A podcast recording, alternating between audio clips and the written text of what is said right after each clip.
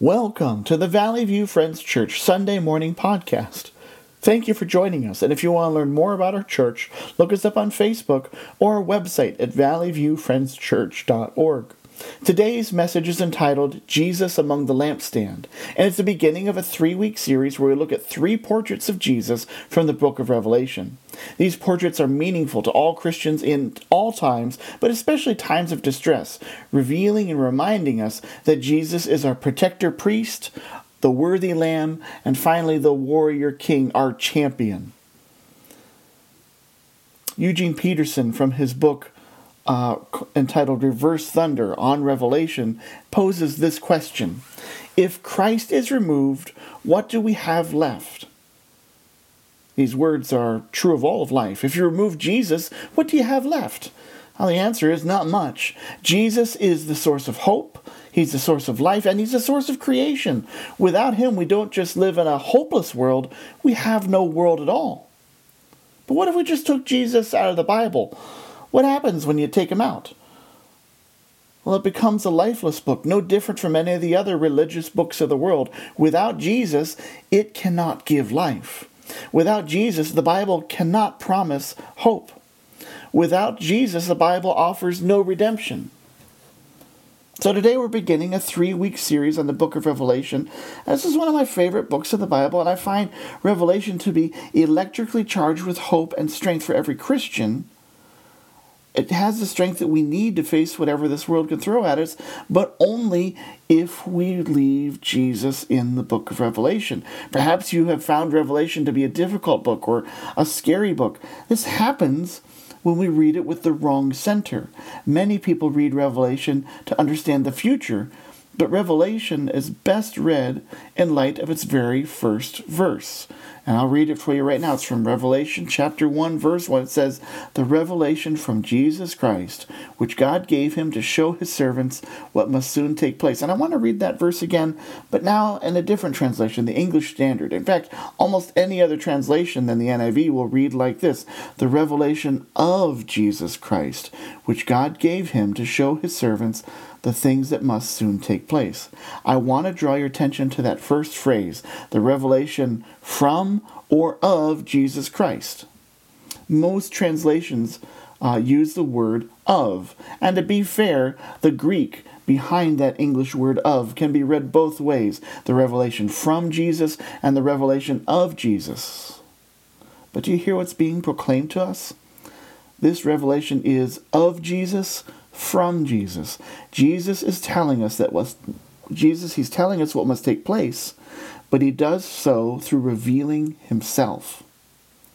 This I find to be the most edifying way to read the book of Revelation. Over the next three weeks, we're going to be reading three key portraits of Jesus in the book of Revelation. These pictures give us a new dimension into the majesty, glory, and power of Jesus. We need these pictures. We need a big Jesus. Whether we see the end times, whether we live to see the end times or not, we will all face hard times, and each of us will face our own end and our own death. And in those moments, the moments that are heaviest, the moments that shake us to our very core, we need to be able to fall under the mighty Jesus, who is our protector priest, worthy lamb, and mighty warrior. You know, many people they read Revelation as a predictive book about the future, and it certainly does tell us about the future, about future events that haven't happened yet. However, we do ourselves a disservice when we read this book primarily as a roadmap to the future. To read Revelation as primarily prediction is to walk dangerously close to declaring that it's only useful to those who find themselves in the time that it describes. You might rightly say that we live in the last days. We probably are. But we've also been in these last days for nearly 2,000 years. Revelation is predictive of the future, but the future is not its main message. Jesus is the center. He's the main message. And if we take Jesus out of the book of Revelation, we are left with a book that's not something to be all that excited about. In the book of Revelation, the future is the setting of the message, and this setting is essential. But understanding the end times presents us with a seriousness and an intensity that is necessary for rejoicing in the unconquerable Christ. If you've ever struggled with the book of Revelation and you just sort of put it off as more than you wanted to deal with, please hear this. God's word is for you. You need to hear this. God's word is for you. All of God's word is for you. The parts you love the most are for you. The parts you find most difficult, they're for you. All of it is a gift for you. Do not miss out on receiving God's word. And I became a Christian at age 17. And a few weeks after surrendering my life to Jesus, my youth pastor, he invited me to uh, join a class with other teens on how to establish discipleship practices that will help a person grow in their faith. And there was an emphasis on prayer and Bible reading and accountability. And we had to journal about all these practices. And, and the Bible reading part captured my attention. As a new Christian, the Bible was far more vibrant and captivating than I ever understood before I became a Christian. Christian. And one of the first passages I was asked to read and study was from 2 Timothy chapter 3 verses 16 and 17.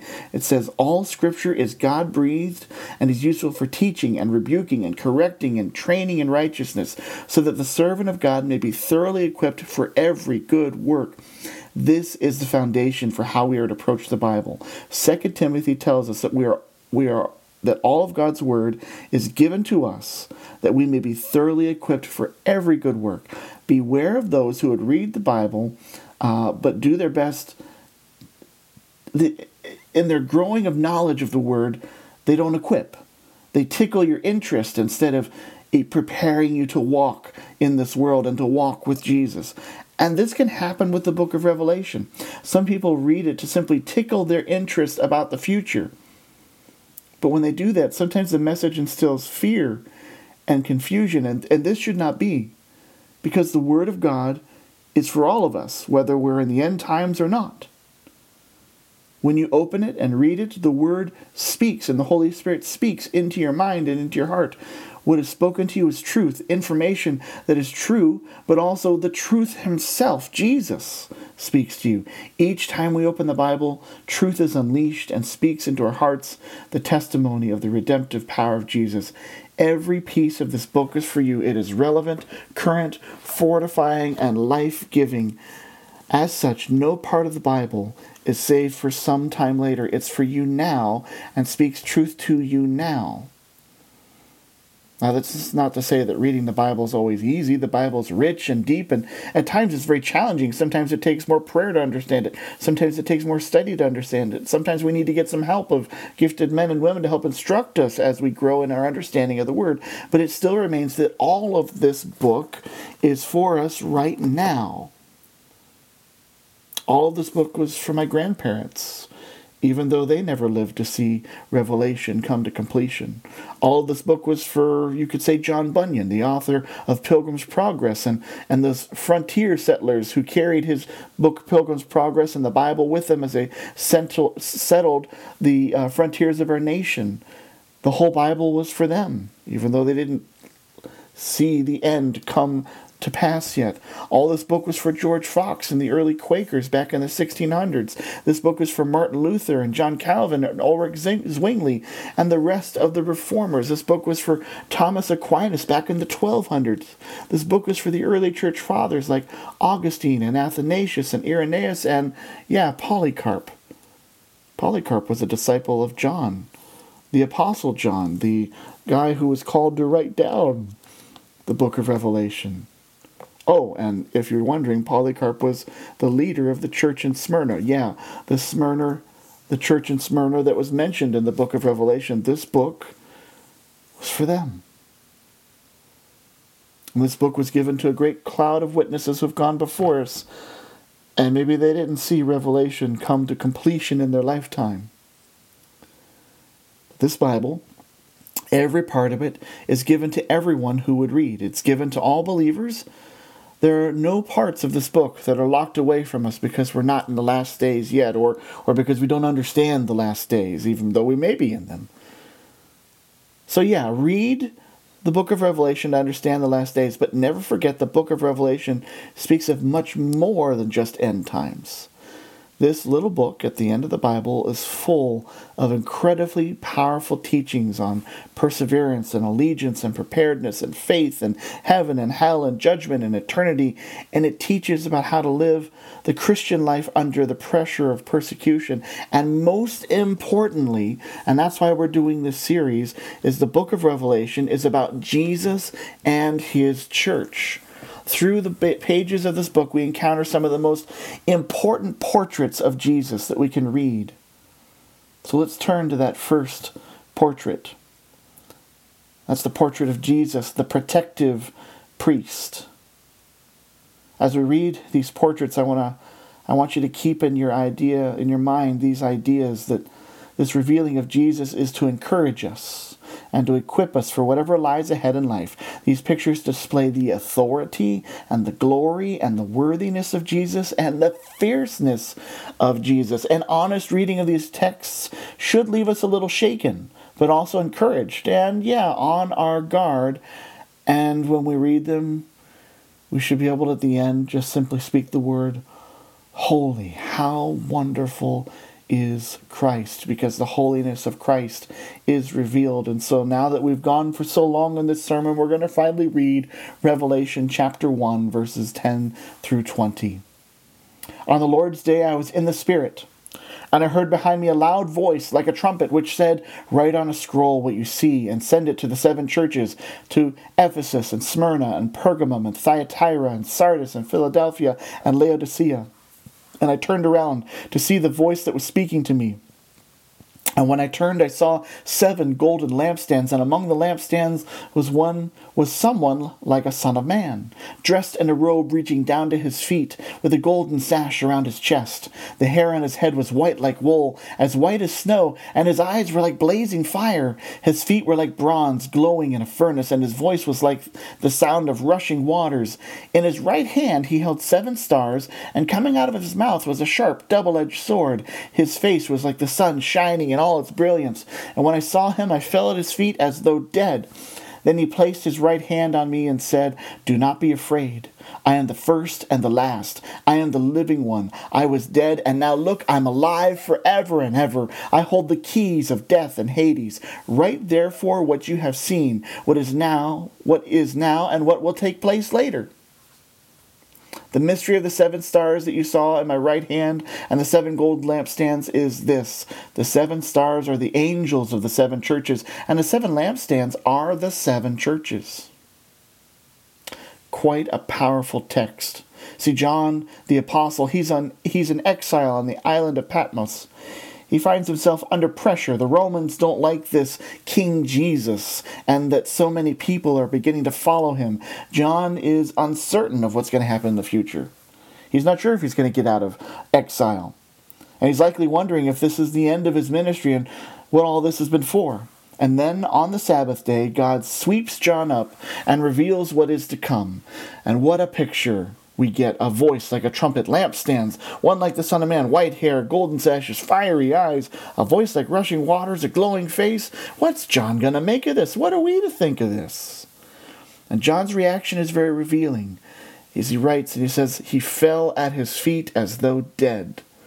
This is no lightweight Jesus. This is Jesus full of power and all of his glory. This is Jesus as our protective priest. The picture is overwhelming. All the details, so many to capture. Where do we begin? Well, here's the first thought for you to walk away with today from this passage is we need to rest in the divine power of Jesus. Most of the imagery in this text is about the divine power of Jesus. The details speak of the of Jesus' power and divinity. There's all the various descriptions of his voice, like a trumpet, like rushing waters, even as a double-edged sword.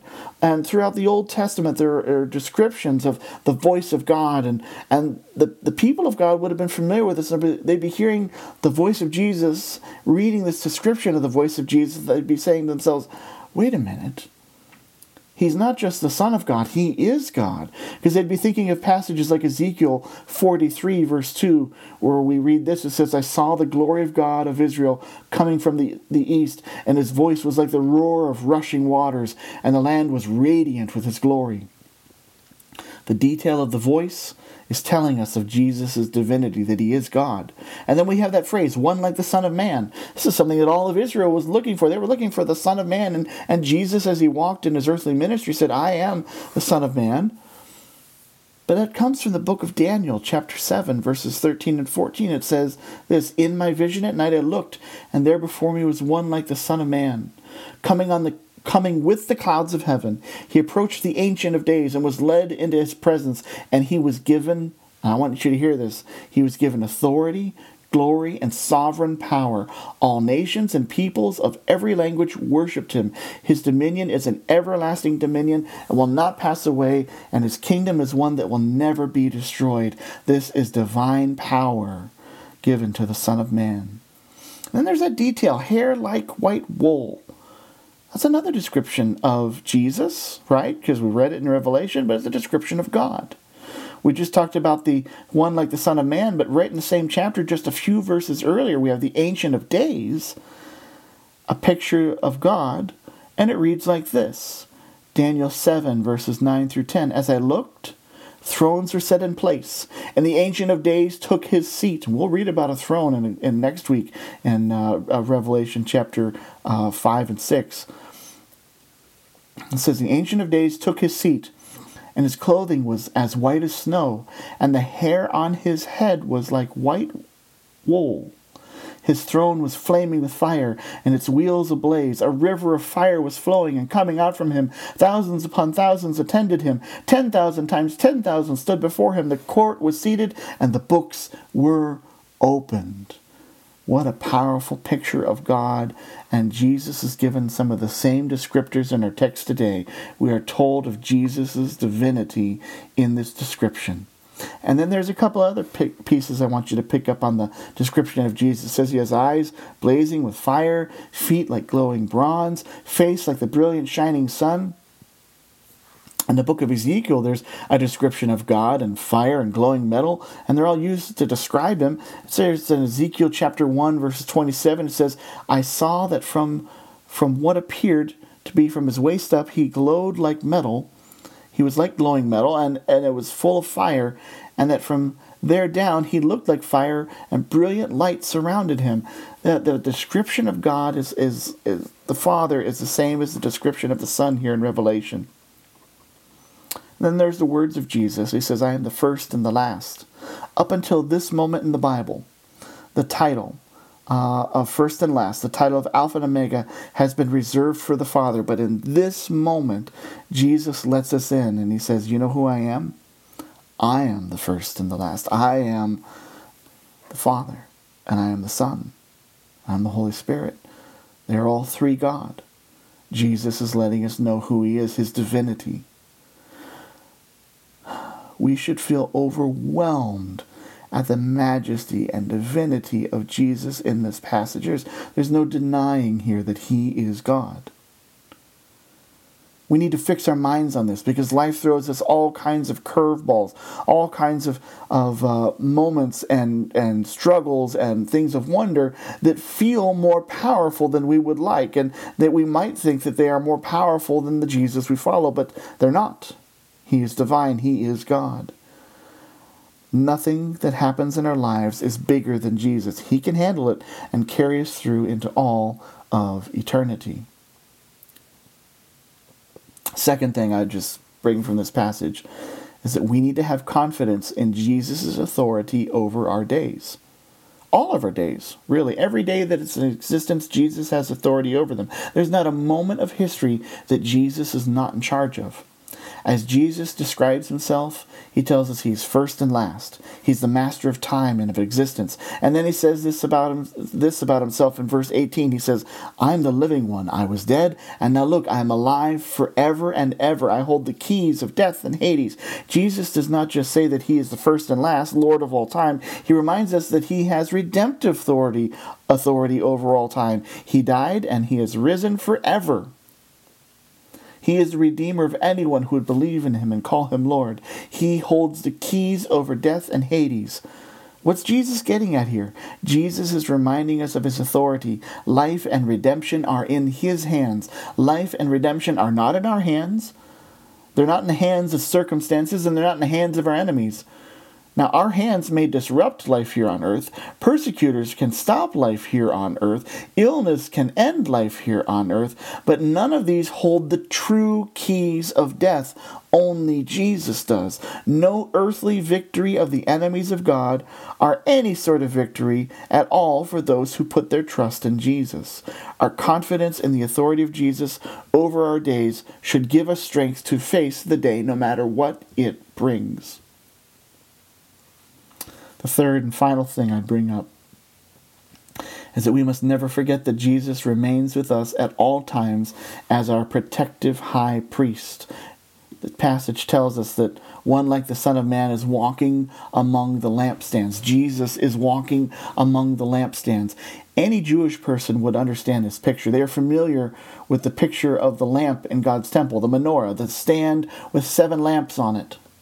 The priests were tasked with tending to this lamp and to keep it burning all day, every day, never ceasing to give off its light. For the Jewish people, this lamp now represented them as God's people. And now we have a picture in Revelation of seven lamps and Jesus dressed like a priest walking among these lamps. And we're told that these seven lamps are the seven churches. They are the church.